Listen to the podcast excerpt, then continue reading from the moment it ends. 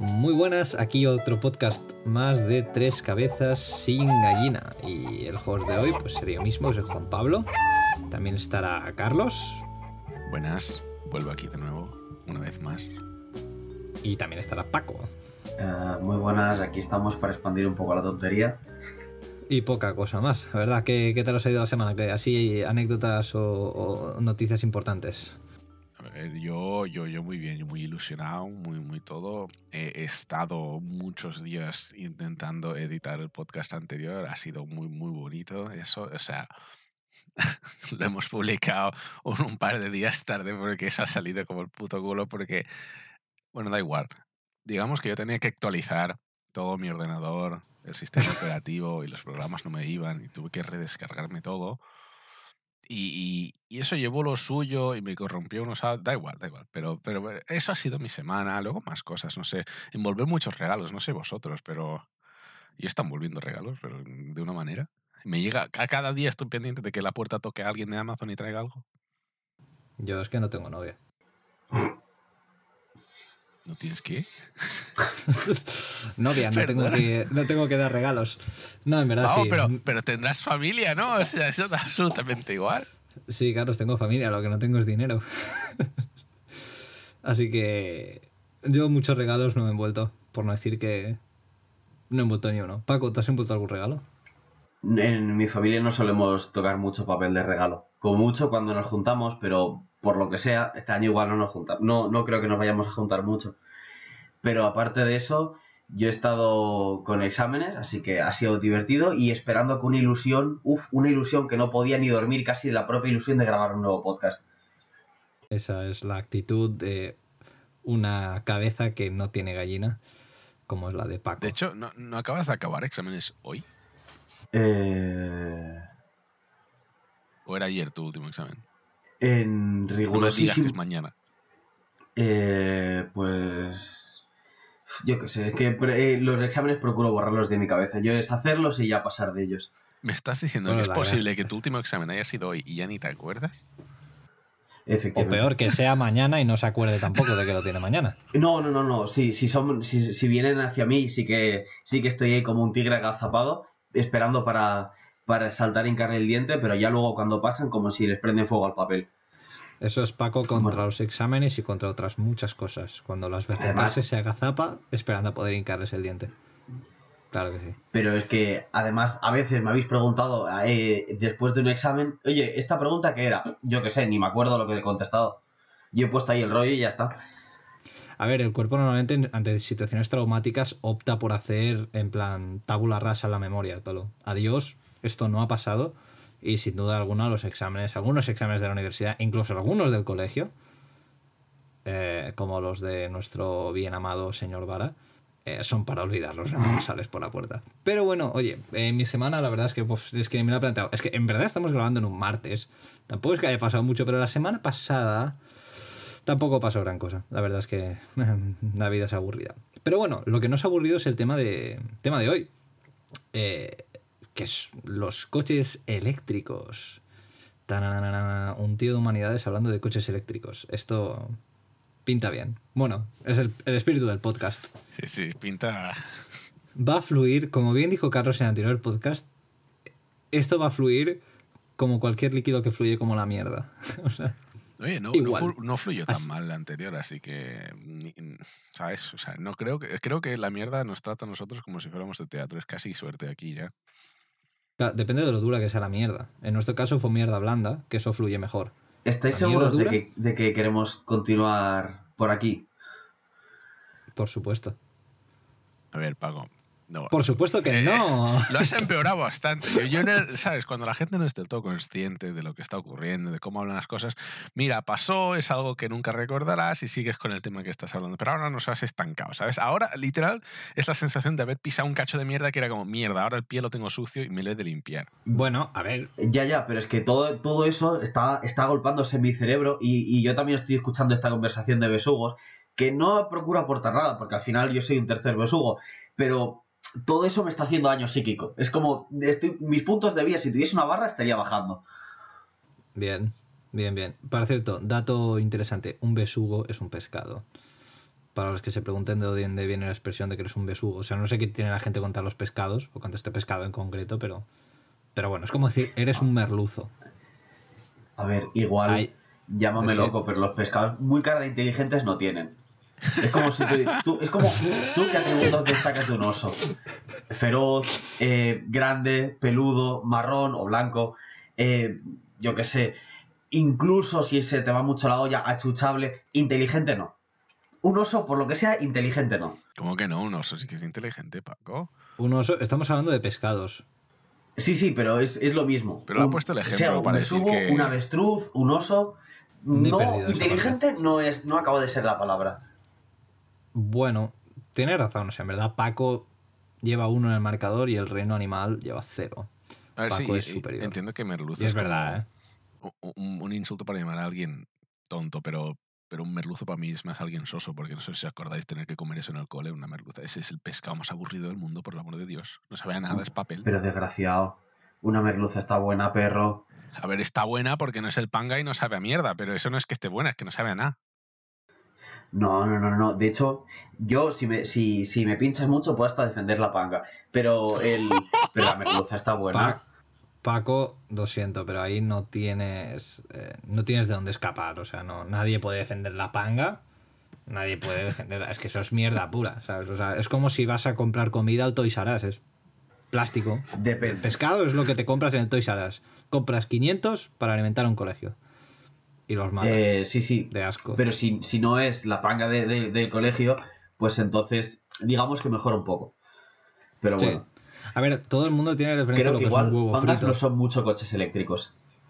No, pero bueno, todo el mundo tiene en mente lo que es una- un huevo frito y los huevos fritos del cole eran mierda pura también. Así que bueno, pero gracias Paco por, por traer de vuelta el tema que nos ocupa, que son los coches eléctricos. Y no es simplemente hablar de coches eléctricos, en plan, per se, porque hay muchísima información en la red y si algún día os pues podéis mirarlo. Aunque Carlos aquí es, es, es un- una persona que le gusta el mundo del, del motor, el mundo de los coches eléctricos, híbridos y, y- y entraremos un poquito de forma más profunda en detalles técnicos cuando, cuando, hable, cuando hable él.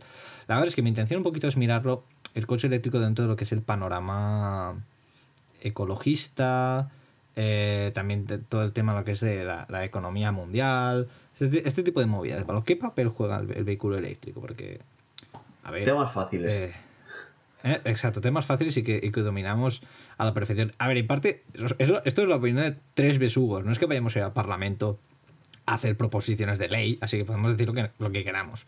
La cosa es, es eso, el, el vehículo eléctrico eh, dentro de lo que es el, el panorama socioeconómico mundial, tanto a día de hoy como hace unos años. A ver, no sé si alguno de vosotros dos tiene ya una opinión formada o quiere añadir alguna cosa para empezar el tema. Os cedo la palabra. A ver, yo qu- quiero, quiero preguntar algo, porque no estoy muy seguro a qué te refieres con en el panorama socioeconómico, que es el coche eléctrico. Para un coche eléctrico pues es algo guay, pa, pues eh, nos estamos yendo al futuro. De aquí a coches voladores hay un paso. ¿Sabes? Lo primero es deshacerte de la gasolina, lo siguiente es ya imanes para que floten. Pero, pero no sé qué quieres decir a nivel socioeconómico, Pero- o sea, qué, qué representa, qué, qué- o sea, ¿dónde, qué- no sé qué contestar. Una cosa. eh, flotar no es volar, ¿eh? Ojo, cuidado. Tampoco no- nos, nos flipemos, que yo soy el primero que quiere coche volador. Bueno, bueno, un no paso a flotar y de flotar a volar hay otro paso, Paco. A ver, los cohetes no flotan antes de salir a la- al espacio. Joder, y si mi abuelo tuviese ruedas sería una bicicleta.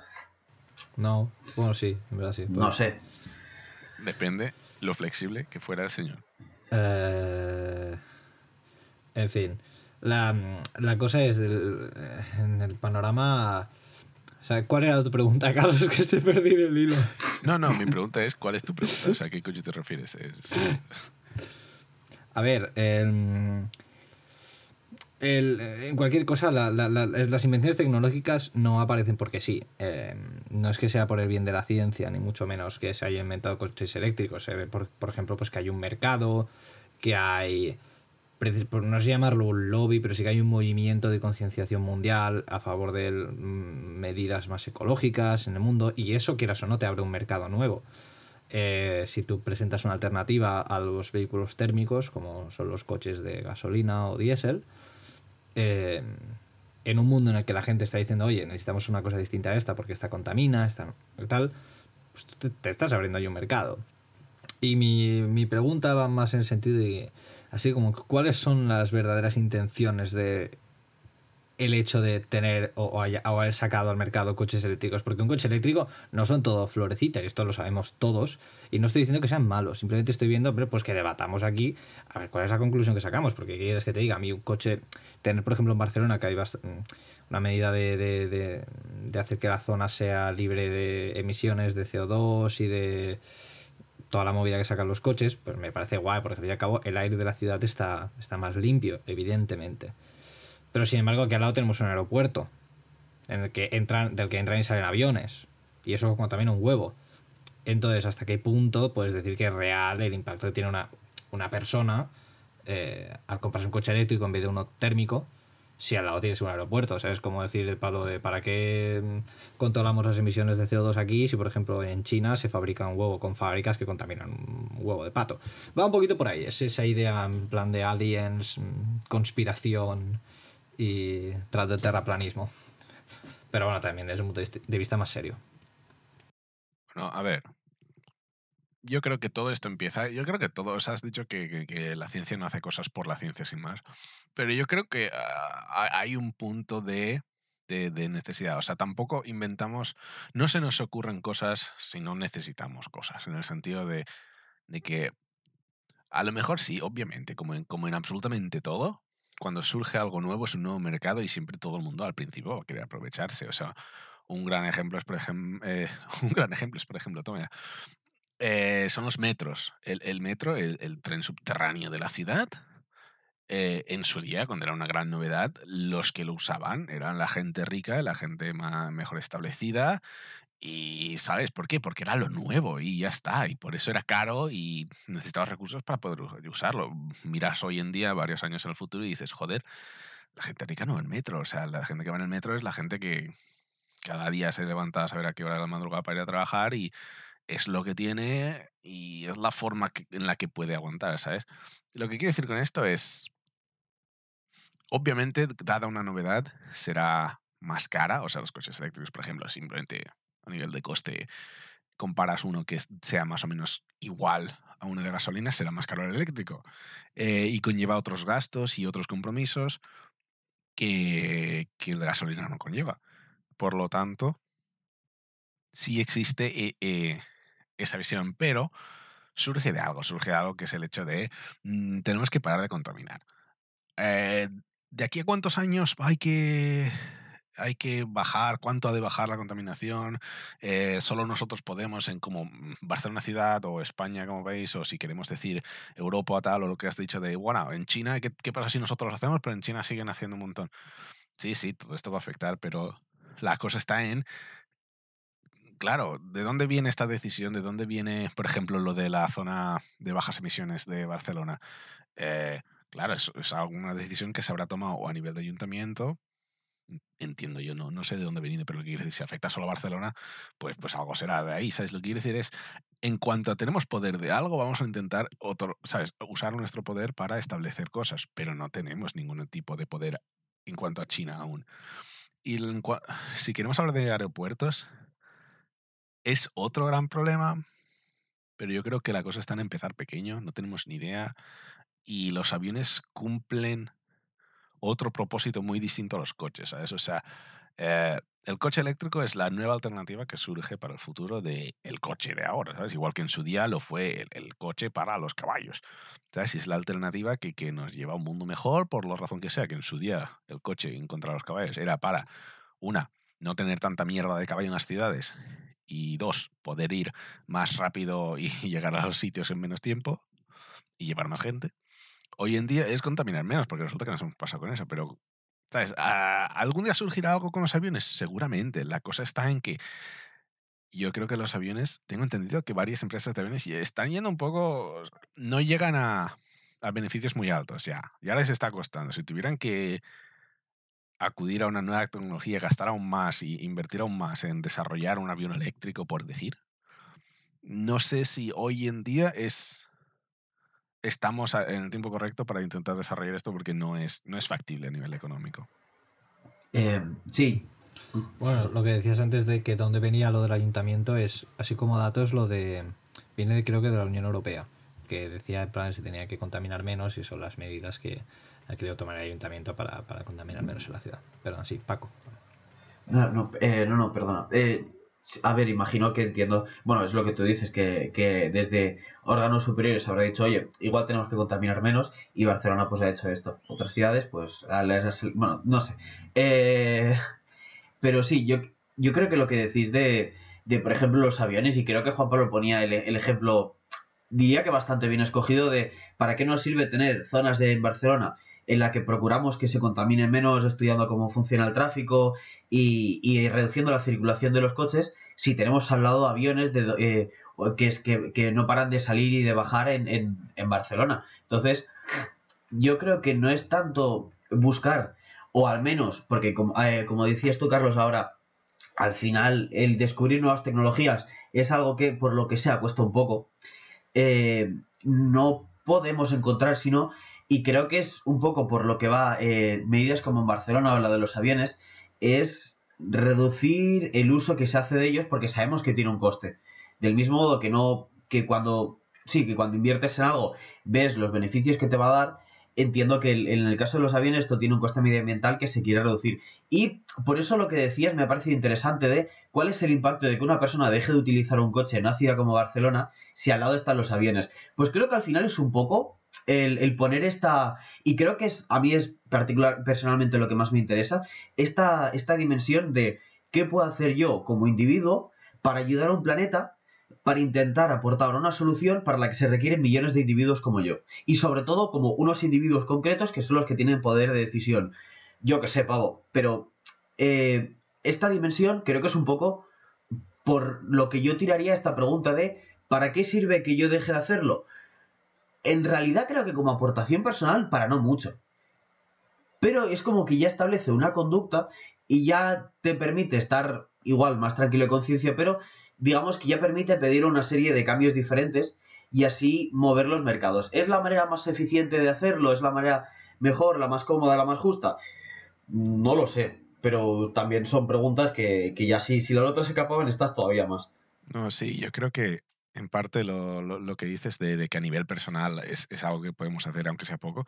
Sí, es a nivel personal y yo creo que la, la diferencia está en eso. En la diferencia está en, eh, como personas, habrá gente que quiera hacerlo y habrá gente que le sudará un huevo eh, el medio ambiente y la contaminación y todo esto.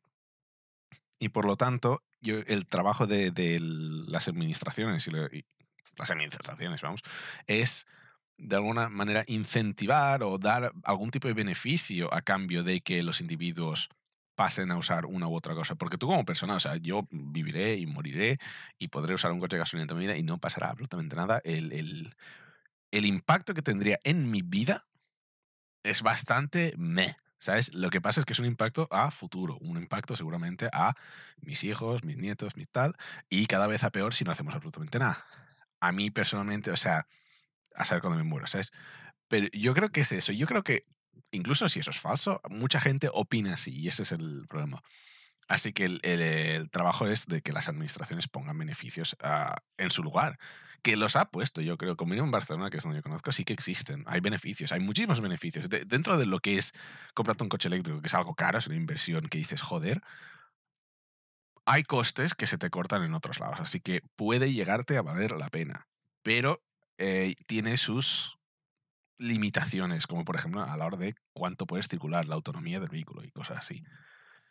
Y bueno, la cosa está en eso, en, en, como dice Paco, es casi casi sentar un precedente y poco a poco cada uno, porque claro, dices, yo no puedo hacer nada, pero si todos hacemos algo, entonces las cosas cambian.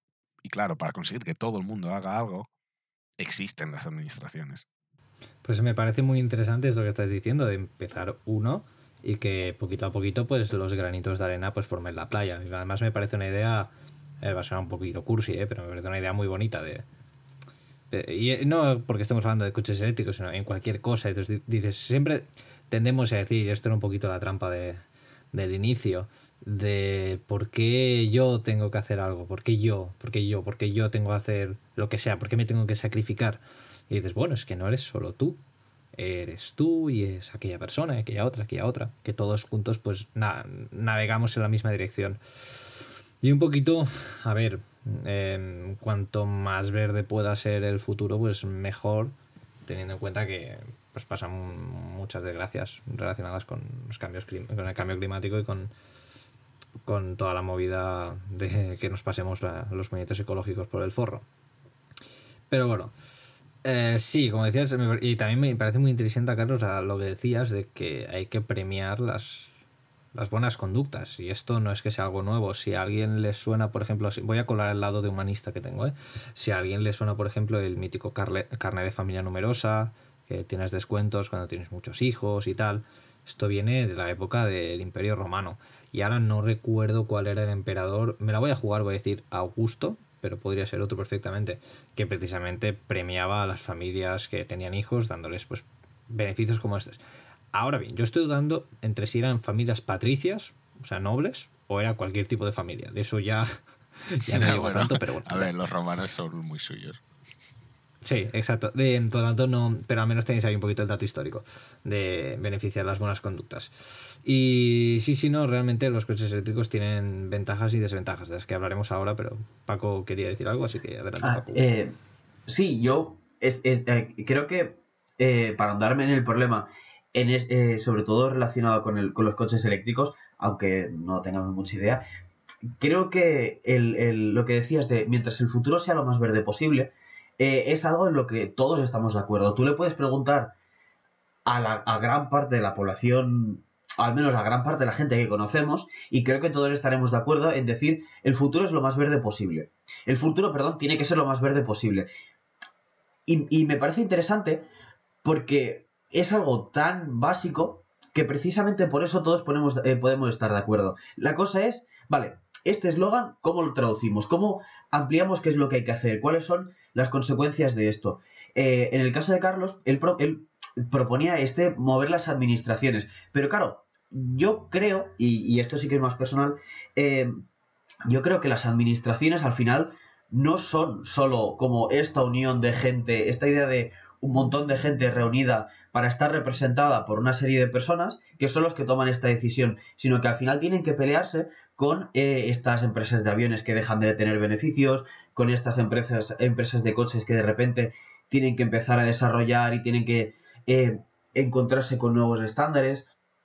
Em, es como que pone de manifiesto un problema mucho más grande en el que hay em, en el que hay una serie de, actores que nos superan en mucho. Eh, entonces, aunque estos actores acepten el que el futuro, cuanto más verde sea, mejor, es, em, ¿cómo decirlo?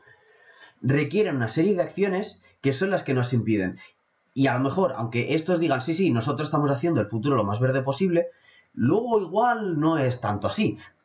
Por ejemplo, eh, y claro, esto ya desconozco, los aviones. ¿Es, lícito, eh, sería lícito discutir ahora sobre la necesidad de muchos trayectos en avión? Pues seguramente. Entonces, eh, ¿cuáles son el número de pasajeros mínimo que tendría que tener un avión para poder, para que se pudiese como aceptar el vuelo? Es decir, y, esto para resumir, que me he ido un poco y he perdido un poco el hilo también, em, cuando decimos que el futuro tiene que ser lo más verde posible, es algo muy bonito y, y estamos todos de acuerdo. Pero a la hora de tomar las decisiones para hacer este eslogan realidad, hay unas decisiones como, por ejemplo, ¿es lícito que una sola persona tenga un avión propio para irse a donde quiera? Por ejemplo. No, No sé, eso parece una, buena pregunta. Eh, y claro, si contestarla no es complicado, porque aquí yo personalmente todo lo que entra en la libertad de las personas, pues me, lo, entro pues con entro de puntillas y salgo de puntillas. Es decir, ¿es lícito que una persona tenga un avión para ella sola? Eh, eh, desde mi punto de vista, sí. Pero porque estamos entrando dentro de lo que es la libertad de cada, de cada individuo.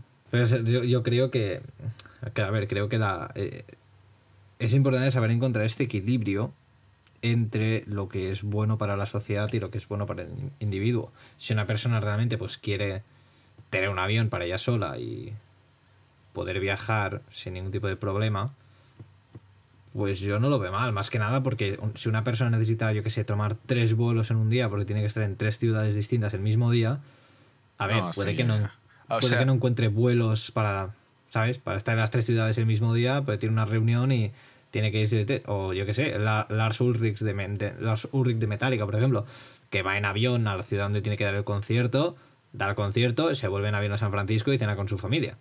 Sí, que, pues, si tienes que depender de una aerolínea para eso, es un poco una movida. La cosa está, no es que es depender de una aerolínea, de ahí la libertad de las personas. La cosa estaría en decir, ¿has ido a este sitio para el concierto? Pues cenas ahí, ¿sabes? No cenas con tu familia. Pero la cosa está en que no solo es la libertad de las personas, sino de el bolsillo de las personas, que es un, es un dato muy importante. Porque todos, o sea, yo creo que, que por dentro todos podemos tirar hacia, hacia una visión en la que sí, claro, o sea, el pueblo a demandar y claro, el, pueblo a demandar en el sentido de siempre hacer lo mejor para todo el mundo, ¿sabes? O sea, el mayor bien para todo el mundo. Pero luego lo, piensas y dices, es que si yo tuviera el dinero para hacer eso, o sea, si alguien me viene y dice, te doy este dinero a cambio de que me dejes a mí tener mi puto avión, ¿quién dice que no a eso, ¿sabes? O sea, no hay nadie que, que diga que no a, a eso. los bolsillos mueven mucho a la gente. Y por eso incluso cosas como, como ha dicho Paco, las administraciones deberían a lo mejor encararse, digamos, a las grandes empresas, ¿sabes? Encararse un poco al sistema, porque el sistema está, el sistema me refiero al sistema de, de organizaciones eh, empresariales, económicas, ¿sabes? Grandes, grandes nombres y grandes bolsillos que controlan las cosas en el sentido de, vale, sí, el mundo más verde, ¿sabes? Un planeta más verde y todo más ecológico. Pero es que si esto me da dinero a mí, voy a sacarle jugo todo cuanto pueda hasta que no me dejen y tal. Y claro, Paco está, entiendo yo, a favor del hecho de que con votos conseguidos por gente, administraciones deberían encararse a esto. Pero la cosa está en ese dinero puede estar conectado a muchas otras cosas, no solo a esos bolsillos. Ahí, ¿sabes? ¿Cuánta. Podemos ir al argumento de cuánta gente acabaría sin trabajo o lo que sea o tal, o cuánto costaría verdaderamente una. cuánto sería la inversión necesaria para. En caso de los aviones, por ejemplo, se digo aviones porque eh, el de los coches es fácil, ¿sabes? Hay tenemos un repuesto. Pero de los aviones, que yo sepa, no tenemos nada semejante a un avión que, que contamine menos semejante me refiero a que con, la misma eficacia y con la misma velocidad y todo, eh, circule rápidamente por el mundo, ¿sabes? O sea, sí, puedes ir en tren, en barco, en lo que te dé la puta gana si quieres remar, pero coño, llegarás a saber cuándo coño llegas, ¿sabes? La, gracia del avión es precisamente lo que has dicho tú, es gente que, eh, que tiene que estar en tres países distintos al día y pilla tres putos aviones, ¿sabes? ¿Por qué? Porque es que le permite estar en tres países distintos al día. No hay ningún otro vehículo que lo permita. Por eso creo que, eh, la conversación del avión difiere bastante de la del coche en ese sentido, en el sentido de no tenemos ahora mismo una tecnología capaz de hacer eso de forma eh, ecológica a, un nivel aceptable, ¿sabes? Al nivel al que podríamos llegar con los coches no es aceptable, pero es que es el precio a pagar para llegar rápido, ¿sabes? ¿Quieres llegar hoy a este otro país, al otro lado del mundo? Hay que contaminar. Sí, sí, sí. Incluso antes mis abuelos cuando tenían que ir de Andalucía a Barcelona o de Andalucía a Madrid, pero mis abuelos son andaluces. Nosotros los, los, tres, los tres del podcast vivimos en Cataluña, por si alguien no lo sabía. Bueno, más que nada por si a alguien le importa. Sí, de en Barcelona. Bueno, vosotros dos vivís fuera de Barcelona. Así que. Alrededor de Barcelona. Macho, estamos en la misma provincia, no me jodas. Bueno, bueno. Vosotros sois los de fuera. Nada, es broma, es broma. Sí, pues mira, eh, ¿sabes qué? Paco y yo podemos quedar en persona si queremos, que vivimos en la misma puta comarca. Tú te jodes. Eh, y además, yo nací en el Valle de ¿Más Barcelona que eso? Toma, el eh, Camp Nou. Es, eso es lo más Barcelona. A ver, la verdad es que sí. Pero bueno, a ver, como es que tampoco. Bueno, Didi.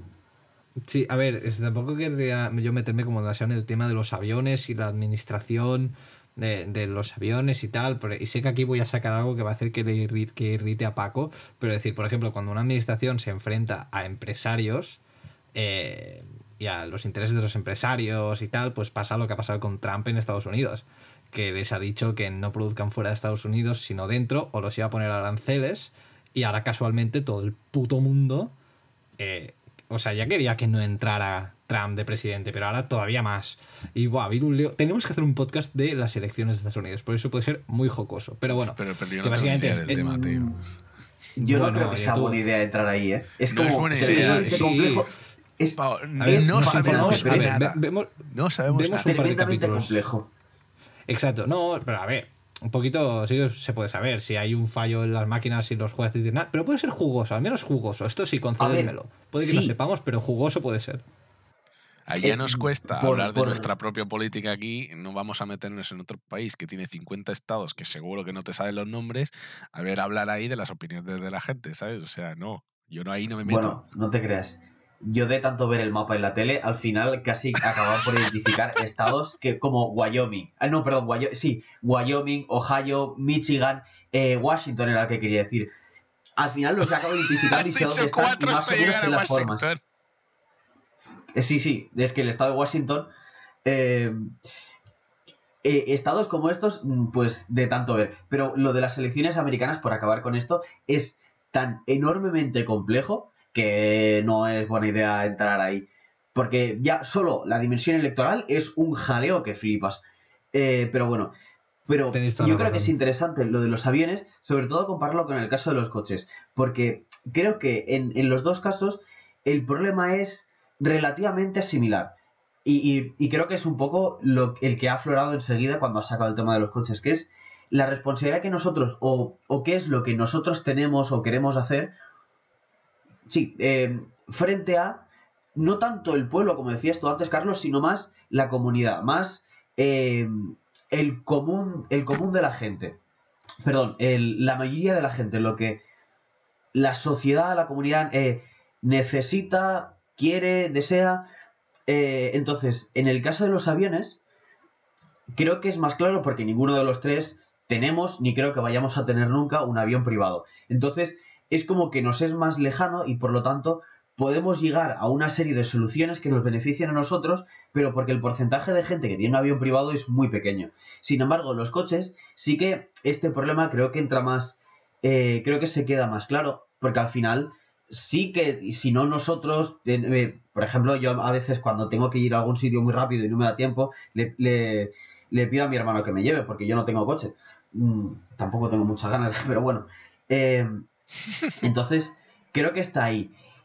Y, y ahí, claro, y, por eso me parecía muy acertado lo que decías, que no son solo los intereses de las personas, sino sus bolsillos.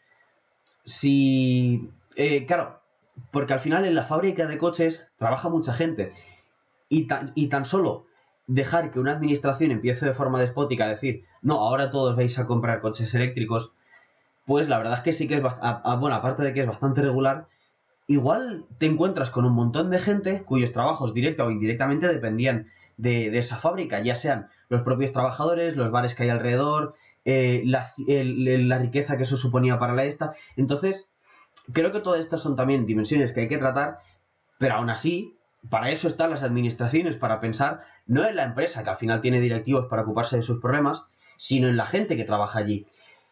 Y por eso creo que es un poco, y, y esto eh, también con Trump, creo que Trump no es tanto que se haya enfrentado a las, a las administraciones, claro, de la- si ya no sé, si ya sé poco de la economía de España, de la americana todavía menos, pero no creo que se quiera fuera a Trump porque se haya, se haya atrevido a plantarle cara a las empresas, sino por algo totalmente distinto, como son sus derivas autoritarias en, la, en el campo social o incluso en lo económico. Se ve que, mm, bueno, a ver, es de los sus puntos fuertes, pero ahí, ahí. Es- se ve que es complicado. Entonces, no es tanto ni de coña por oponerse a, a- a las empresas, sino porque igual, según qué empresas no estaban de acuerdo con sus intereses. Entonces, no era por eso ni de coña. Pero sí, al final, eh, y creo que es lo que decíais antes, el hecho de que se haya planteado lo de los coches eléctricos como algo que aparece para satisfacer una demanda, porque se ha creado una necesidad previa de igual queremos conducir con menos emisiones, creo que al final es un poco lo que muestra cómo nos estamos enfrentando a este problema de, vale, ¿qué podemos comprar nosotros para poder actuar mejor? Pues mm, no, es, realmente es bastante interesante. A ver, Paco, yo creo que te equivocas de pasar en uno de los puntos, que es que crees que nunca vamos a tener un avión. Tú no sabes que este podcast nos va a hacer millonarios a los tres y podemos tener nuestros aviones privados. Quiero Yo- decirte. yo tendré dos. con un- Claro, o sea, yo tendré el mío con la gallina en el, en el chasis. Y te pondrá tres Pues- cabezas sin gallina. Y todo Pues el yo mundo no, yo se lo lo verá. pediré a los marcianos. Yo le pediría a los marcianos que me lleven a donde quiera. A los de. a los que estaban Sí, en sí. Marte o a los que estaban en la Luna. Eh, yo qué sé, les- como si fuese un taxi. Oye, eh, ¿cuánta energía planetaria cósmica me pedís para que para llevarme de un sitio a otro? Eh, si nos pones siete antenas en Barcelona, te damos el avión. Venga, Como 3 kilos de 5G. energía. ¡Pum! toma ya. Después, la, la- la otra era. No, lo, lo que decías de, de Trump. Y, mm, si alguien quiere decir algo más de Trump, que diga algo más de Trump, pero yo por mi parte ya me, me callaré aquí. Trump lo- eh, hace la mítica, frase de, la mítica frase de América para los americanos. Que por cierto, América no es, es- O sea, Estados Unidos no es América. América es América, pero que se note que aquí estamos utilizando una cosa muy yankee, que es llamar a Estados Unidos América. Ah, somos Pero bueno, europeos. vamos a nosotros nos llaman europeos a todos, así que que se jodan. Mm, Eh, no, pero esto es malo no para los estadounidenses, y para- sino para los otros. Claro, O sea, todos los demás que viven en América. claro, claro. en plan- Los, Ah, es los mexicanos también son americanos. Exacto, exacto, pero no son estadounidenses. Estamos Entonces, contando a Sudamérica también como americanos aquí. Claro. Claro, pero son americanos. Claro, son Claro. americanos. Eh, Es tan Claro americano el de Texas como el de Toronto como el de Bolivia. Bolivia. O como el de Exactamente. Colombia. O el de Que, por Paraguay. cierto- o- Sí, sí. Sabéis que se ve desde el edificio más alto de Toronto, ¿no? Toronto entero. Sí. En fin, chiste malo. Vale, y la última cosa que decía es que, y ahora vamos a empalmarlo con el, co- con el tema que nos ocupa, eso los coches. Con todo el tema del el coste que supone y tal. Yo creo que mucha gente, entre la cual me incluyo, eh, que se piensa que un coche eléctrico contamina menos. Punto pelota. Y esto no es verdad. O sea, no estoy diciendo que sea una mentira, pero quiero decir, es una, es una verdad a medias. Porque hay que tener en cuenta que la, la existencia, la vida de un coche no empieza cuando se arranca por primera vez. Si tenemos la vida como el kilometraje, pues sí, pero la existencia del coche empieza antes, empieza en la fábrica. Entonces hay que ver cuánto cuesta fabricar un coche eléctrico, cuánto cuesta, por ejemplo, fabricar las baterías de un coche eléctrico. eh, y hay que también tener en cuenta de dónde sale el, combustible de los coches eléctricos, que es electricidad, o sea, sí, es muy evidente.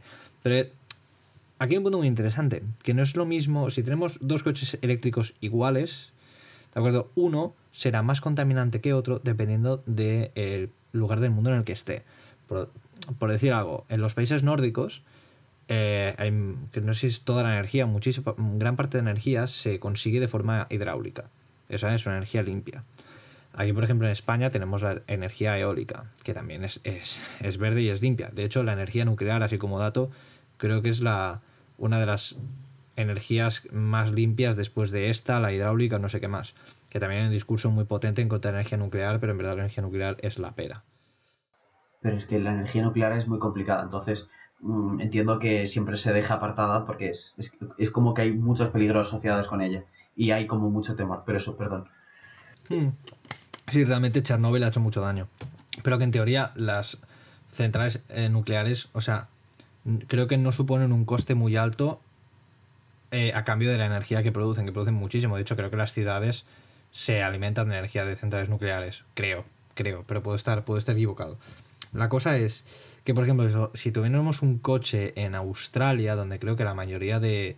la mayor fuente de energía es el petróleo, eh, claro, no es, no es lo mismo, la electricidad, en el caso del coche que hay en Australia, surge del petróleo, que es un combustible fósil, es un combustible que contamina. Mientras tanto, si tienes un coche en el norte de Europa, la energía sale del agua, por decirlo de alguna manera. Porque la, electricidad se- se hace, se consigue con agua. O con viento, si quieres aquí en, España, lo que tú quieras. Entonces está eso, que el hecho de que sea un futuro verde no implica simplemente haz, cómprate un coche eléctrico, sino que el conjunto de todo el planeta, y esto es por lo que, lo que quiero decir por la, el malentendido que puede suponer el de hecho, bueno, tú te compras un coche eléctrico y ya está. No, el cambio es más profundo que eso. Es de dónde surge la energía que mueva el coche eléctrico. Y creo que esto es un- una cosa que estaría bien puntualizar porque puede enriquecer la conversación un poco más. Es que más que hablar sobre aviones y extraterrestres que dan aviones a cambio de antenas, eh, pues esto puede ser interesante saberlo. Y que también, o sea, supone un reto a nivel, a nivel nacional, sobre decir, vale, ¿cómo puñetas lo cargas? Porque tener un coche eléctrico es prohibitivo. Para empezar por el precio que comentaba antes Carlos de forma muy precisa, que es, es más caro un coche eléctrico que un coche térmico. Y esto no hay quien te lo pueda refutar porque es una de las pocas cosas que van a ser 100% verdad que vais a, oír, vais a oír en este podcast. Al menos a fecha de hoy, finales de 2020. Es más caro. También una persona que tenga un coche eléctrico pero que no tenga un garaje va a ser como una persona que se compra una escopeta y se pega un tiro en el pie, como Froilán, ¿vale? Es gilipollas. ¿Por qué? Porque si no tienes un garaje o algún sitio donde cargar tu coche eléctrico, pues no lo vas a poder mover. Y ya está. Y además el aparato para cargar el coche eléctrico lo tienes que comprar aparte. No es que te venga como el móvil, que te viene el móvil y el cargador. Bueno, esto si eres Apple, que haces lo que te sale de las pelotas. Pero si eres una compañía de móvil respetable, pues pones el cargador con el móvil. Eh, pues no, los coches lo, creo que lo tienes que comprar aparte. Entonces, es eso, es un montonazo de problemas porque, claro, no hay una red de suministro de electricidad para coches eléctricos. Y eso es un cambio que se tendría que hacer. Y aquí se plantea la pregunta, ¿eh? ¿tendría que ser un cambio subvencionado por el Estado? que se tenía que pagar vía impuestos o tendría que ser un cambio que tendría que salir del bolsillo de los que utilizan los coches eléctricos. Eh, yo creo que la opinión aquí en este podcast, por parte de tanto Carlos como de Paco, yo creo que va a tirar más por la parte de, de que tiene que ser subvencionado, porque si es un cambio al que todos vamos, pues es normal que sea subvencionado. Aunque bueno, con Carlos no estoy de todo seguro. Yo creo que Paco sí que pensaría que tiene que ser subvencionado, pero Carlos, como tienes una visión de la vida bastante particular de precisamente, y yo estoy totalmente de acuerdo contigo, de proteger el bolsillo de la persona particular. Y si no quieres pagar por algo que no te gusta, pues no lo haces. Corrígeme, por favor, Carlos, si me equivoco en algún momento. ¿eh? eh pues Os, lanzo, os, la pregunta. En la red esta que se tendría que montar para, para, para, poder abastecer de electricidad a los coches, ¿tendría que ser eh, financiada por el Estado? Es decir, impuestos que estoy pagando yo porque trabajo y no tengo ni siquiera coche. Eh, o tenía que ser financiada por la gente que lo utiliza. Es decir, a base de tu recargar, pues pagas cuando recargas. yo opino que se ha de quitar por un lado y se ha de poner por otro lado, en el sentido de, yo sí que creo que se ha de subvencionar ah, públicamente eh, la red esta, se ha de crear con dinero público. Pero luego se tienen que dar beneficios a aquellas personas que entran al sistema y llevan un coche eléctrico, y circulan con el coche eléctrico y se le y tienen que haber beneficios a cambio de aquello que estás pagando no solo sabes o sea sí vas a cambiar todo el sistema para que la energía eléctrica surja de eh, yo qué sé de, algún sitio limpio sabes que surja limpio y que no contamine a la hora de crearse la energía para que coño para que valga para algo sabes que no sea simplemente cambiar dónde coño contaminamos pero que sea lo mismo.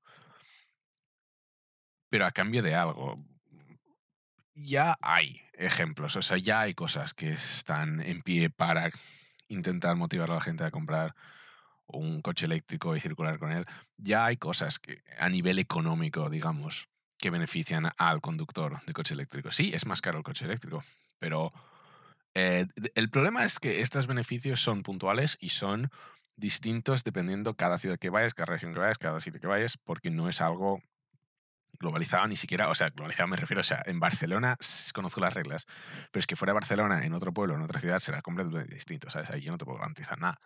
Pero aquí en Barcelona, por ejemplo, eh, con un coche eléctrico puedes aparcar en línea verde, línea azul, completamente gratis. Eh, no pagas impuestos por matriculación. Eh, en toda Cataluña no pagas peajes, em, etcétera, etcétera. Hay más cosas. a nivel Barcelona, como mismo, está bastante bien salimos un poco de Barcelona y vamos a un pueblo por aquí, o otra ciudad, Tarragona, lo que sea, ya no sé cómo tienen la cosa montada. Pero lo que quiero decir es, yo estoy de acuerdo con una subvención pública para cambiar el sistema porque se ha de acabar haciendo y o lo hace al nivel público o se hace a nivel privado por una empresa y al final los impuestos los vamos a pagar al Estado y eso como que de alguna manera puede volver a nosotros, o si se lo dejamos a una empresa, le vamos a pagar a la empresa y ese dinero no va a volver a nosotros, ese se queda con el señor que haya montado eso, ¿sabes? Por eso estoy a favor de, la subvención pública, porque sí, claro, daremos dinero para que se haga, y eso permitirá, ¿sabes? A cambio de, es, con esperanza, ¿sabes? Aquí ya depende de si lo hacen o no luego o lo que sea, pero con la esperanza de que ese dinero vuelva. ¿Cómo?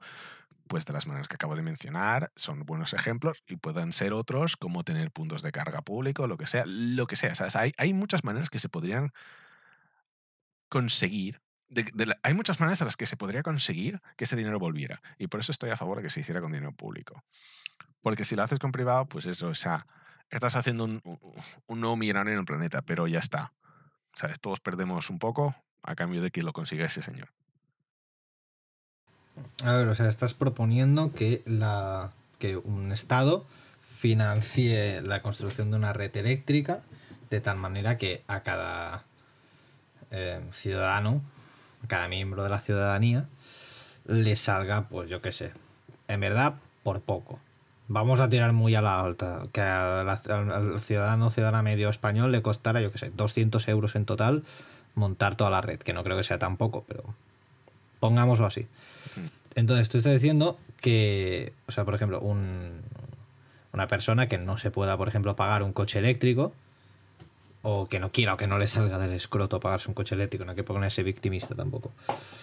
Lo siento, se me ha parecido una jugada un poco sucia decir, el pobre que no puede pagarse. No, una persona que no le salga de las pelotas para comprarse un coche eléctrico, eh, por un lado va a tener que pagar la, la construcción de la red eléctrica, eh, para los coches y por otro lado no va a gozar de ningún beneficio por el dinero que él ha tenido que pagar que sí favorece a los demás coches eléctricos. A ver, yo considero que está bien porque es que sería muy caro montar toda la, estructura eléctrica, pero se tendría que hacer, porque si no, la pobre persona que está conduciendo el coche eléctrico por la autopista y se queda colgada, pues se va a comer los mocos. Y tampoco es plan. Pero yo no sé si sería más partidario encontrar un término medio. Porque si por un lado, si les financias todo financiar en el sentido de que como a cada usuario del coche eléctrico le sale más barato hacer, o sea, ir en, en coche eléctrico porque no tendrá que cargarlo, o sea, no tendrá que pagar la instalación directamente él. Claro, si además le pones ventajas, me parece como demasiado. O sea, más que nada porque, por ejemplo, los que utilizan coches de gasolina, pues van a la gasolinera y se dejan el pastón en llenar el depósito de gasolina. Eh, sí que es una cosa distinta y que a lo mejor aquí estamos, volvemos a lo de remar todos en la misma dirección, pero me parece como demasiado. Un ejemplo, por ejemplo, es lo del metro. Yo diría, el metro, la gente se queja de lo que cuesta el billete del metro en Barcelona, pero de lo que no se paran a pensar es que el billete está subvencionado, o sea, el precio real del billete no es ni mucho menos lo que pagamos, de metro, de tren, de lo que tú quieras. Es decir, si, o sea, que por un lado cuando nos suben el precio del, del billete puede ser como que la empresa está subiendo el precio del billete o como que la Generalidad está financiando menos lo que nos paga de cada billete. Una de dos. Porque puede que el valor del ticket sea el mismo. La cosa es que a pesar de que el Estado financie parte de los billetes de metro, pues nosotros pagamos una parte. además de lo, porque lógicamente, o sea, lo que paga el, como se paga el metro es con los impuestos. Al fin y al cabo todo lo paga el contribuyente. O sea, aquí en la vida no hay nada gratis. Que diga que lo público es gratis es mongolo. Quien diga esto es mongolo. Porque lo está pagando el que paga impuestos. Nada es gratis. Por lo tanto, partiendo de esto, ¿no crees que sería mejor encontrar una solución media? Tipo el metro, ya que lo pagas por un lado por subvención pública, pues pagas otra parte. Es que no sé, o sea, me ha parecido que está muy bien lo de los coches eléctricos que decías, pero es como demasiadas ventajas y no sé si esto es como justo para todo el mundo. A ver, no, de la manera que lo he dicho, lo he dicho como súper idílico, ¿sabes? Lo he dicho incluso imaginándome un gobierno en el que confío, ¿sabes? Cosa que no pasa hoy en día. lo que quiero decir es, ¿eh?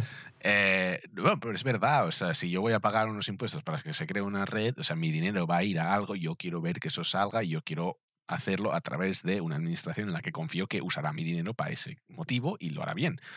No a saber qué, ¿sabes? Y Hoy en día yo no confío en absolutamente ningún partido de España para ser capaz de hacer eso con toda la transparencia que me gustaría que se hiciera. Dicho eso, sí, obviamente, es, he puesto como el ejemplo eh, súper optimista y súper idílico de absolutamente todo, pero sí, claro, y, tiene que haber muchas cosas por en medio y, y es gradual, en el sentido de lo que decías antes de el señor que no quiere comprarse un coche o el señor o el, sé que tú has pedido perdón por ello, pero yo creo que es un buen punto. Eh, los que no pueden comprarse un coche eléctrico porque es caro, claro, es que es gradual.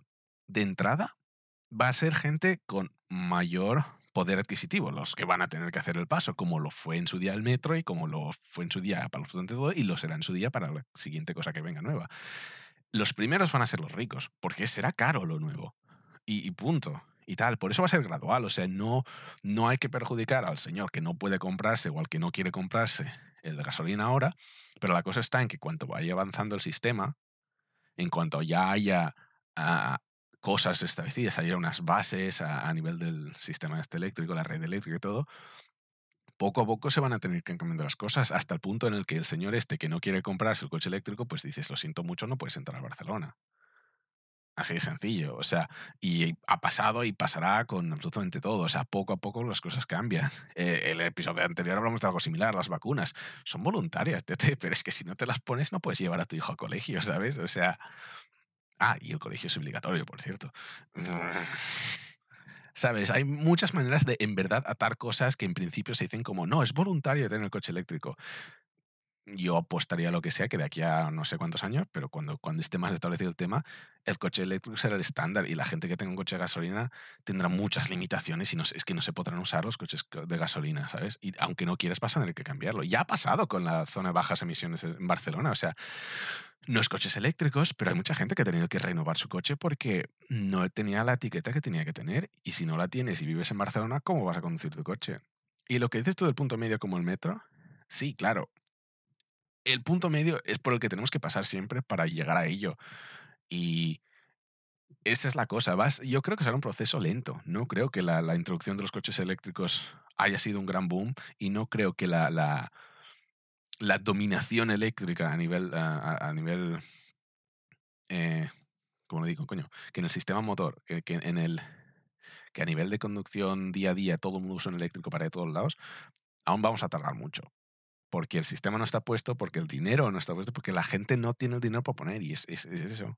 Primero va a ser gente rica, gente con capacidad de, de, comprarse los coches en cuestión, que gozará de estos beneficios y poco a poco se irá diciendo para abajo, para abajo, para abajo. Y, ¿sabes? Caerá por la cadena de la gente y poco a poco también las prohibiciones y las limitaciones a nivel de administración irán viniendo. O sea, ya ha venido con la zona esta bajas emisiones en Barcelona. Es el primer paso. Poco a poco habrá más. ¿Sabes? Y de aquí unos años más, y de aquí unos años más, y de aquí unos años más. ¿Cuándo? Pues cada vez que se haga un paso en el red, en la red de esta eléctrica o en la red de lo que sea para beneficiar a los coches eléctricos, cada vez nos acercaremos más a que esto sea el estándar y va a ser obligado. Aunque se diga que no, o aunque se quiera que no, es que va a serlo. Mm. Está muy interesante. Propones que por un lado se va a ir reduciendo el... Por alguna manera, por decirlo de alguna manera, es como que la, capacidad económica de la gente, o sea, no, no va a tener que ser tan alta como para poder pagarse un coche eléctrico.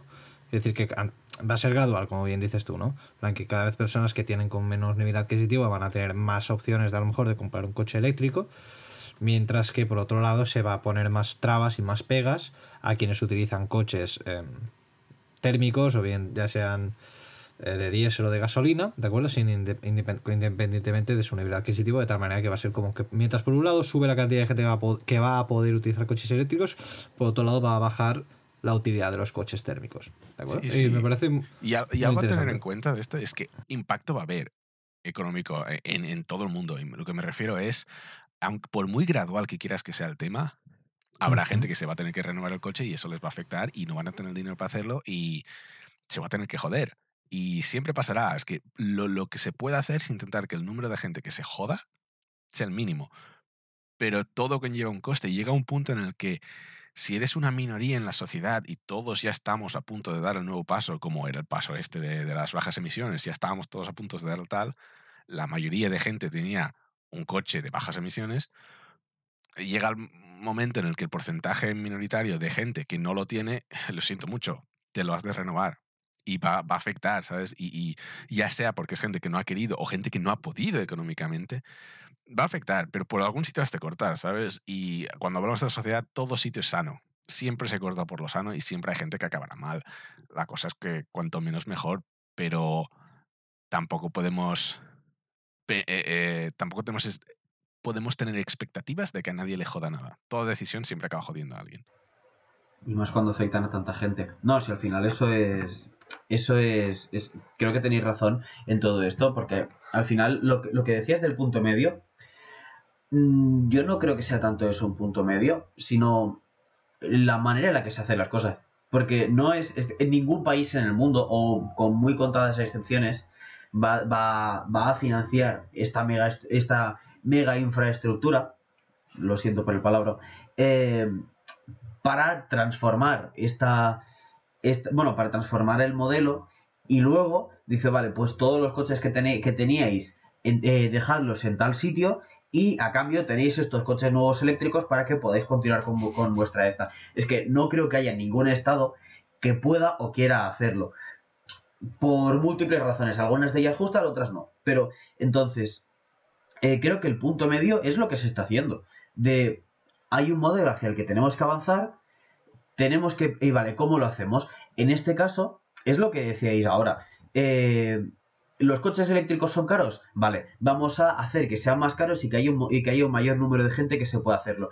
Quien no se haya querido comprar el coche eléctrico porque, porque no quiere, Hombre, pues es lo, aquí sí que estoy más de acuerdo pues mira, lo siento, la mayoría nos beneficia a todos, incluido a ti también, porque para empezar, el aire que respiras va a ser de mayor calidad, va a estar menos contaminado, pero luego, claro, luego está esa gente que no puede, de que a lo mejor depende de un vehículo para que sea su, su, su trabajo, y dice, vale, pero es que si me compro este no tengo, no, no puedo, pues claro, ahí, ahí sí que estarían como otro tipo de ayudas diferente. Pero claro, eh, en todo momento eh, a mí lo que no deja de, llamarme la atención es que tan solo nos planteamos esta posibilidad de cambio de qué es lo que podemos comprar, qué es lo que podemos eh, no tanto hacer, sino el eh, comprar cómo podemos...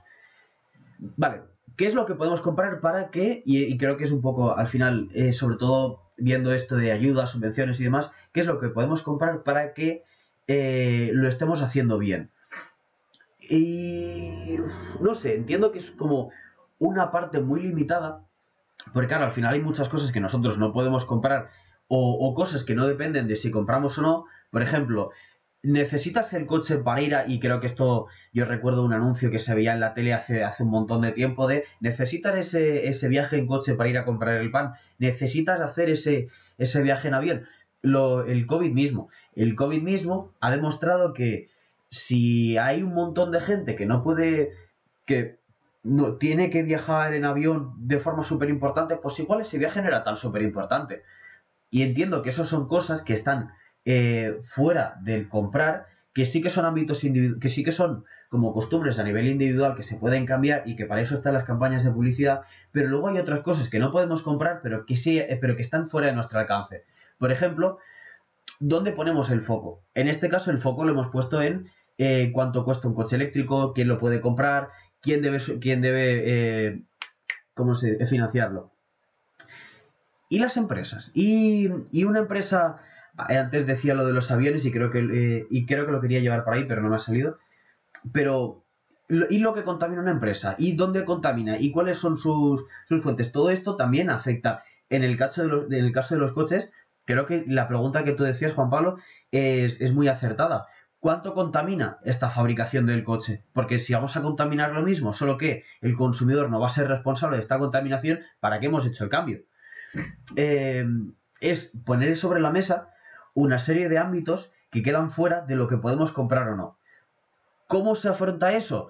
Pues no lo sé, porque en el fondo también nuestra capacidad de acción es como consumidores. Y ahí, y por más que queramos, presión, bueno, sí, sí, sí, se puede hacer presión, pero tenemos poco poder de decisión sobre cómo gestionan los recursos de una empresa, de dónde sacan sus materias primas.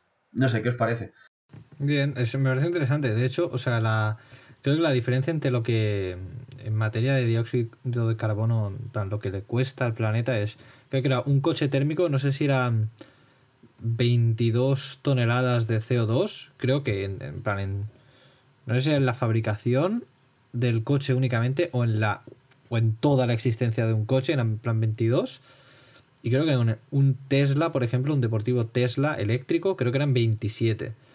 Entonces, a ver, eh, todo esto, yo creo que está un poquito ligado a lo que estábamos comentando antes de, de dónde viene la fuente de energía que mueve al coche eléctrico. Pues es lo que comentaba. No es lo mismo que la saques del petróleo, que es un combustible fósil, que que la saques del aire o del agua que no son combustible fósil, son energías limpias.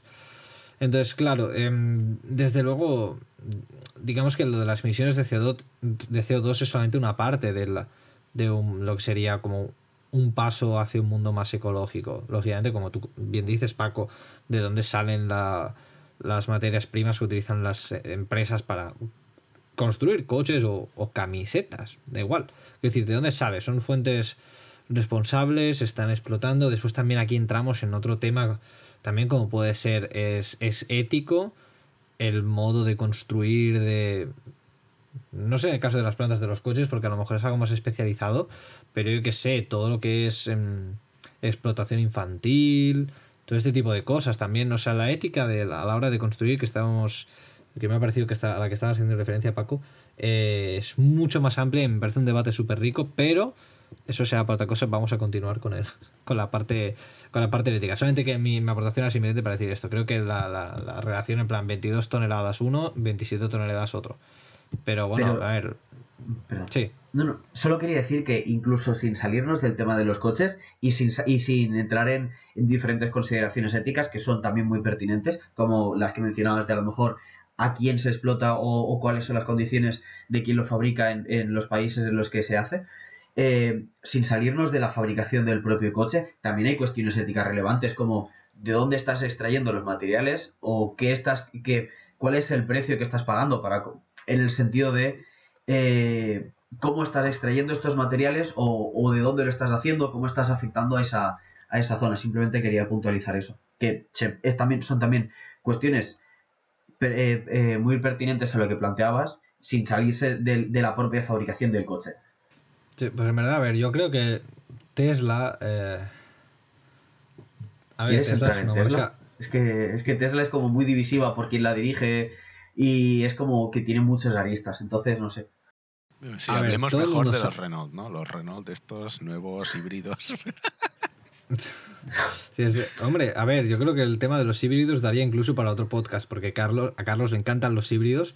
Entonces yo no, creo a ver, que. los híbridos tienen bueno y malo. A ver, no, te lo resumo nada, te lo resumo en un minuto. Los híbridos es Venga. la mejor opción para el consumidor, pero la peor para el medio ambiente. Porque contaminas de las dos maneras. Bien. A la verga.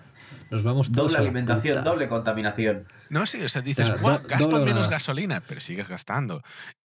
Pero además tienes el gasto de hacer la puta pila del coche y estas cosas que, como hemos dicho, en la fabricación del coche afecta. Y es como, ¿sabes? Contaminas en los dos. Lo único bueno es para el consumidor que pagas un poco menos en el sentido de eh, menos gasolina y la electricidad es más barata, pero ya está. A partir de eso. Y tienes unos cuantos beneficios. Pero ya está. Y sigue siendo más caro que un coche normal. El híbrido, la gran mentira del ecologismo. Para. No, no. No, yo quería No decir creo. que Tesla, o sea, todo el mundo sabe que de, de dónde saca los materiales Tesla. Pues de la, cal- de la cara oculta de la luna. Vale. Es verdad. Evidentemente, Ahí o es- sea- creo que estás escupiendo factores, Juan Pablo, de que igual poner, a sacar a la luz este aspectos así es muy pertinente, porque todos sabemos, y ya lo, y ya lo, y ya lo eh, destapamos en el podcast pasado, la Luna no es sino un amplificador de energía planetaria cósmica para enviarla a Marte, que son donde están los verdaderos, los verdaderos dueños de este planeta. Exactamente. De hecho, me atrevería incluso a decir que los gases de, de CO2 que se emite al construir un Tesla no es que vayan de la Tierra para afuera, sino que vienen de la Luna. O sea, la energía cósmica al llegar a la atmósfera se transforma en dióxido de carbono de tal manera que la contaminación que requiere un Tesla no es más que el residuo que deja el material necesario para, con- para construir el coche eh, en su camino a la Tierra. Y esto presenta un problema. O sea, ¿quién puñetas es Elon Musk? Plan, ¿es a lo mejor es un alien? A ver, yo ¿Es un puedo- aliado? Yo creo que Elon Musk es un humano. Lo que pasa es que él se ha alineado con los aliens porque es muy vengativo.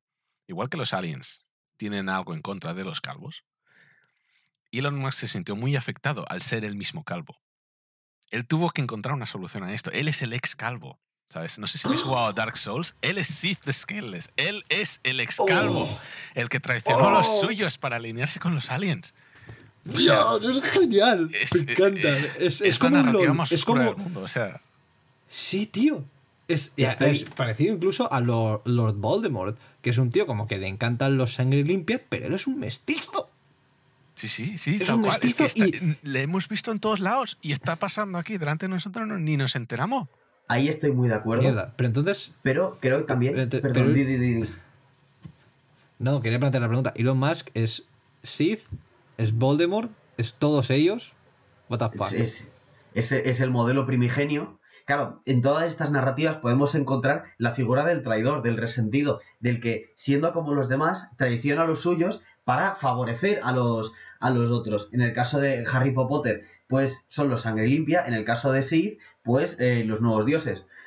Ahora, estando muy de acuerdo y creo que tenéis toda la razón del mundo, yo quiero también aquí arrojar algo de luz, o intentarlo al menos, sobre las motivaciones de los aliens. Porque no tiene sentido que, que nos, que nos preguntemos, que destapemos toda esta, mega, eh, toda esta mega traición, como lo estamos haciendo muy valientemente y a, costa de, y a costa de nuestra salud personal. Me consta que se ha visto medio conejo volador alre- alrededor de mi casa, pero bueno. Eh, sin embargo, yo quiero preguntarme sobre la motivación de los aliens. Porque igual, igual aquí planteabas, Juan Pablo, la posible transformación de la energía planetaria cósmica en CO2. Pero yo pregunto, ¿y si son los aliens los que han querido que contaminemos y que lancemos CO2 para calentar el planeta, como hemos visto que está pasando, pero porque su interés es cocinarnos? Yo, incluso Paco, diría que ¿Somos un horno gigante del, del universo? Somos un horno gigante. Es que yo incluso te diría que la conspiración va más allá, Paco. Se me acaba de ocurrir la solución perfecta. A ver, eh, los, todo el mundo sabe que la guerra de guerrillas se inició en la Hispania romana. ¿De acuerdo? Cuando la, la gente Vale. que vivía en Hispania quería luchar contra el Imperio Romano. Entonces, claro, cuando luchaban en campo abierto, pues se los follaban. Evidentemente. Igual no solo en la una- Hispania romana, pero sí, sí entiendo lo que quieres decir. Sí, pero creo que decir que, que- que aquí dijeron, vale, pues si, los, si peleamos contra ellos cuando no se lo esperan en los bosques con emboscadas, pues les podremos ganar. Al fin y al cabo, los aliens, o sea, ¿sabéis las películas tipo Independence Day? Este tipo de películas. En todas, los humanos dan por culo a los aliens. Y los aliens están cagados. Por tanto, ¿qué, qué quieren hacer? Quieren que calentemos tanto la Tierra que tengamos que salir de la Tierra para hacernos frente en Hostia, un Pau, terreno es que que, no nos ellos es quieren las energías cósmicas de la Tierra para ellos solos, las estamos comiendo todos nosotros y quieren que calentemos el planeta, no podemos vivir aquí, nos piremos para ellos tener aquí el terreno. Son, ellos son el Estados Unidos universal, o sea, de, de- de- interplanetario. Y quieren nosotros somos los Es que- indios nativos, me cago en la puta, estamos en guerra contra nosotros mismos en lugar de mirar arriba. Exactamente, o sea, Toda quieren plantarnos cara en el espacio. Y Ahora- lo siento, pero yo creo que en el espacio no tenemos naves de Star Wars todavía para poder hacer frente a un Ahora- ejército de aliens súper preparados. Yo, eh, también hay que ver que es verdad que, que- que- que nos hacen salir y, y están haciendo nuestro propio pla- planeta inhabitable para nosotros. Y, y eso nos forzará al final a salir de él. Pero de mientras, fijemos que, fijémonos en qué fechas se aproximan. La Navidad. Una fecha en la que la gente se reúne para celebrar una gran comida. Es- Estamos siendo la comida de, Navidad de los aliens. Nos están, nos están cultivando para poder comernos entre, entre famili- familiares de aliens. ¿Tú has visto, tú acaso has ido a mirar el, el- la gente que se muere dónde va? La por contaminación, esa gente tierna, esa gente tan suculenta para estos aliens. Si es que, por un lado, nos echan para poder capturarnos y para poder derrotarnos, para poder cultivar nuestra energía y para poder comernos en Navidad, si es que todo encaja. No, de hecho, de hecho la- las nuevas restricciones estas de Navidad que tenemos, que no se pueden juntar como todas las familias estas grandes de, de mil primos y mierdas para Navidades, están hechos para que no se den cuenta. Claro, como solo puedes quedar con tú y yo qué sé, y tus padres, tus abuelos, y ahí se quedó, y no podéis quedar entre todos los primos, si se comen a los primos, no nos daremos cuenta hasta el año que viene. Que en Navidades no nos podemos ver. Es la forma perfecta. O a lo mejor ese primo lejano que no ves durante todo el año, ya ni te acuerdas el año que viene. ¿Y dónde acaba ese primo Hostia, lejano? pavo, claro, no, no te acuerdas porque con el 5G nos están jodiendo ahí las neuronas, te queman para que ya no exista eso, lo han borrado. Están Y rellenando pavos con tu que- primo. Si es que Sí, sí. hay que estar despiertos. No puedes ser, no puedes permanecer silente. Exacto, Ahora, y además espera. todo el mundo sabe que todo el mundo, lo- o sea, las personas que están eh, a favor del aborto precisamente, es- lo que quieren hacer es salvar a todas esas criaturas del futuro funesto que nos espera. Son filántropos.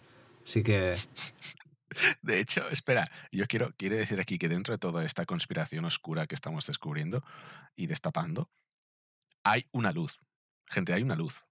Quiero que todos tengamos en cuenta lo que, lo, lo que sabemos. O sea, todos aquí entendemos las referencias a Sith, a Voldemort y, y a muchas cosas, la figura de este traidor. Todo esto se nos ha dicho antes. Es que en la Biblia no lo pone, pero Judas era calvo seguro, tío. Y, creo que todo esto se está repitiendo. Hay algo que se está repitiendo y no nos estamos dando cuenta. Hay una figura benévola, seguro, estoy seguro que hay un alien traidor que nos está aquí diciendo las cosas y lleva siglos diciéndonos las cosas y no nos estamos enterando. No sabemos quién coño es, pero yo creo que deberíamos venerar a esto como nuestro nuevo dios. No sé quién es, no sé, queréis llamar a un nombre, pero, pero estoy seguro que hay una figura benévola, porque si no, no, no, no, no se repetiría tanto todo. ¿No se hizo una película de este alien? Eh, el alien este que cae a la Tierra y ayuda a hacer todas las películas de aliens y tal. ¡Hostia puta, tío! ¿Cómo se llama esta peli? ¿Paul? ¿Era? Era Paul. Sí, algo así. Paul. Paul, Ahora- nueva divinidad de la humanidad. Igual, es, es decir, hay- igual tenemos a, a esta especie de eh, heraldo que nos avisa de lo que se nos avecina y a que debemos buscar para agradecerle toda esta ayuda, porque sin lugar a dudas nos ha, nos ha sido, vamos, nos ha salvado toda la vida. Sin embargo, yo también quiero apuntar que igual hay igual algunos a- humanos entre nosotros, incluso previo al contacto con los alienígenas, han podido tener la mente preclara para ver toda esta, eh, toda la estructura del universo, el propio tejido de lo que nos forma. Gente como, recordemos, el guardián de las estrellas, que lo vio todo y ya, y ya nos avisó que él se pasa a todas las figuras de autoridad por el forro de los cojones y al, al rey no, porque es su padre. Pero claro, él lo vio. Todo esto él lo vio. Igual, igual tampoco tenemos que, sobre, que subestimar la capacidad de los humanos. Algunos de entre nosotros pueden ayudar y hacer frente común con este alien salvador. La pregunta es quién es. Elon Musk puede, pero ha decidido volverse contra la humanidad. Es que él ha Eh, visto los beneficios de los aliens. Él ha visto que podrían salvarle de su calvicie. Claro. El- o sea, es eso, le prometieron. Escogieron a. un- De entre los más débiles, los calvos. Escogieron a uno. Y de hecho, Se claro, aprovecharon. él, él para dar las gracias de vez en cuando manda regalos al espacio, como el coche ese, ¿sabes? Es a saber para qué alguien que, que le hizo un favor y dice, mira, te, te doy un coche, te, te, te lo compro. Y dice, pero es que no vivo aquí en la Tierra, ¿cómo me lo mandas? Y dice, no te preocupes, esto me va de puta madre a mí para hacer propaganda.